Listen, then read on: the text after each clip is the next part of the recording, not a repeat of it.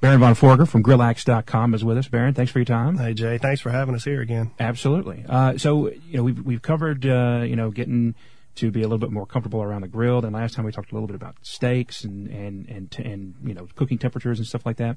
Uh, kind of want to get into uh, some of the some of the food now. We we did talk about steaks last time. It's my favorite thing to grill.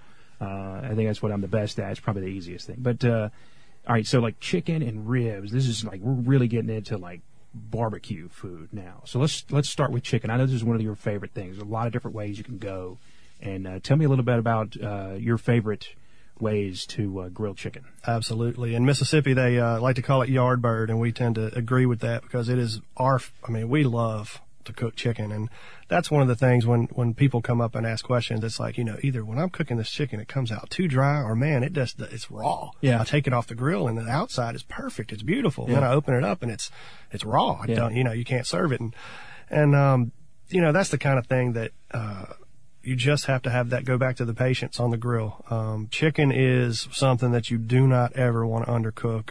You know, you definitely want to check those internal temperatures um, and make sure that your chicken is done.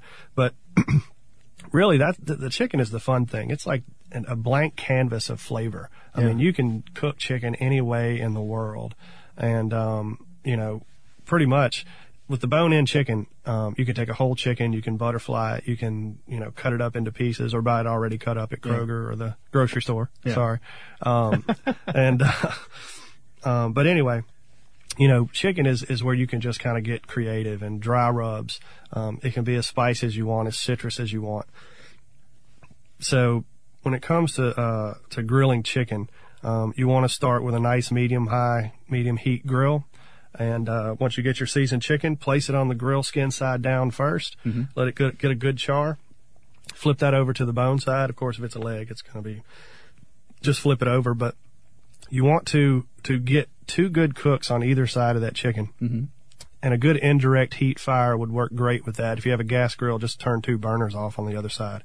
But if you have an indirect uh, setup on your charcoal grill, get that chicken going um, on both sides, get it seared, nice and crispy, and then kind of move it off to the side. Just let that heat do its work. I mean, it's you're not you really can't get in a hurry with chicken. I know it's you know an easy an easy meal to prepare. I mean, because you can get so creative, but you don't want to get in a hurry. And um, getting in a hurry is, is just dangerous when it comes to health because it could be undercooked. Sure. And uh, and if you just try to cook it to death, it could come out just totally disgusting, and nobody would come back to your grill session. Um, so um, Like me. yeah, well, you know, and you know, wh- what's your favorite kind of chicken, Jay? I mean, do you like the white meat or the dark meat?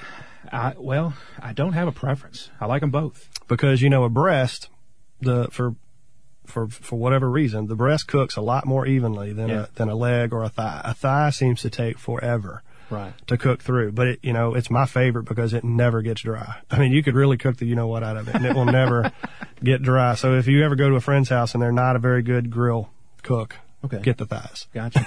if So- you're not sure, if you don't have the scouting report, go for the thighs. But yeah, once you get that sear, move them over to the warm side of the grill and just let let time take its course. Okay. Get your internal thermometer and um, make sure you get to about 140 degrees on the internal side, and then you're good to go. Mm-hmm. All right. Uh, now, if you don't have an internal thermometer, you can cut it and make sure that the juices flow are clear and there's no pink meat or anything. Right. But you are going to take the chance of losing all that that juice Yeah. in the meat. Yeah. So.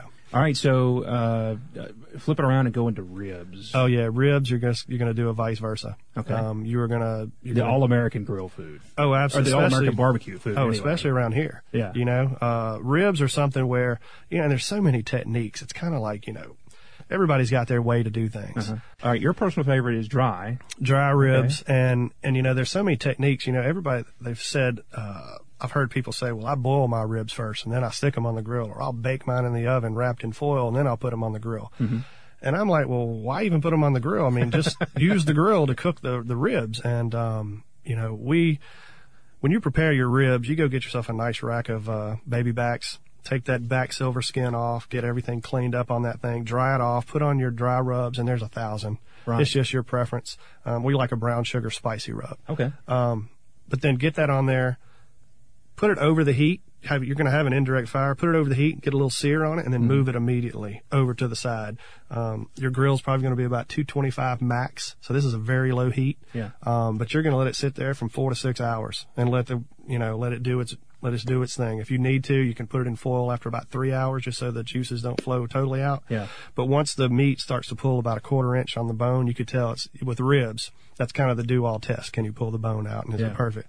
We don't like to overdo it. We like to work for our rib meat just a little bit. We don't like it overdone. Right, yeah. So, um, but yeah, that that's pretty much it. Four to six hours, two twenty five, and the neighborhood is going to be knocking on It your is. door after about three hours because it's just going to the aroma is just going to have gonna everybody. Yeah, Yeah. We're going to the White's house today.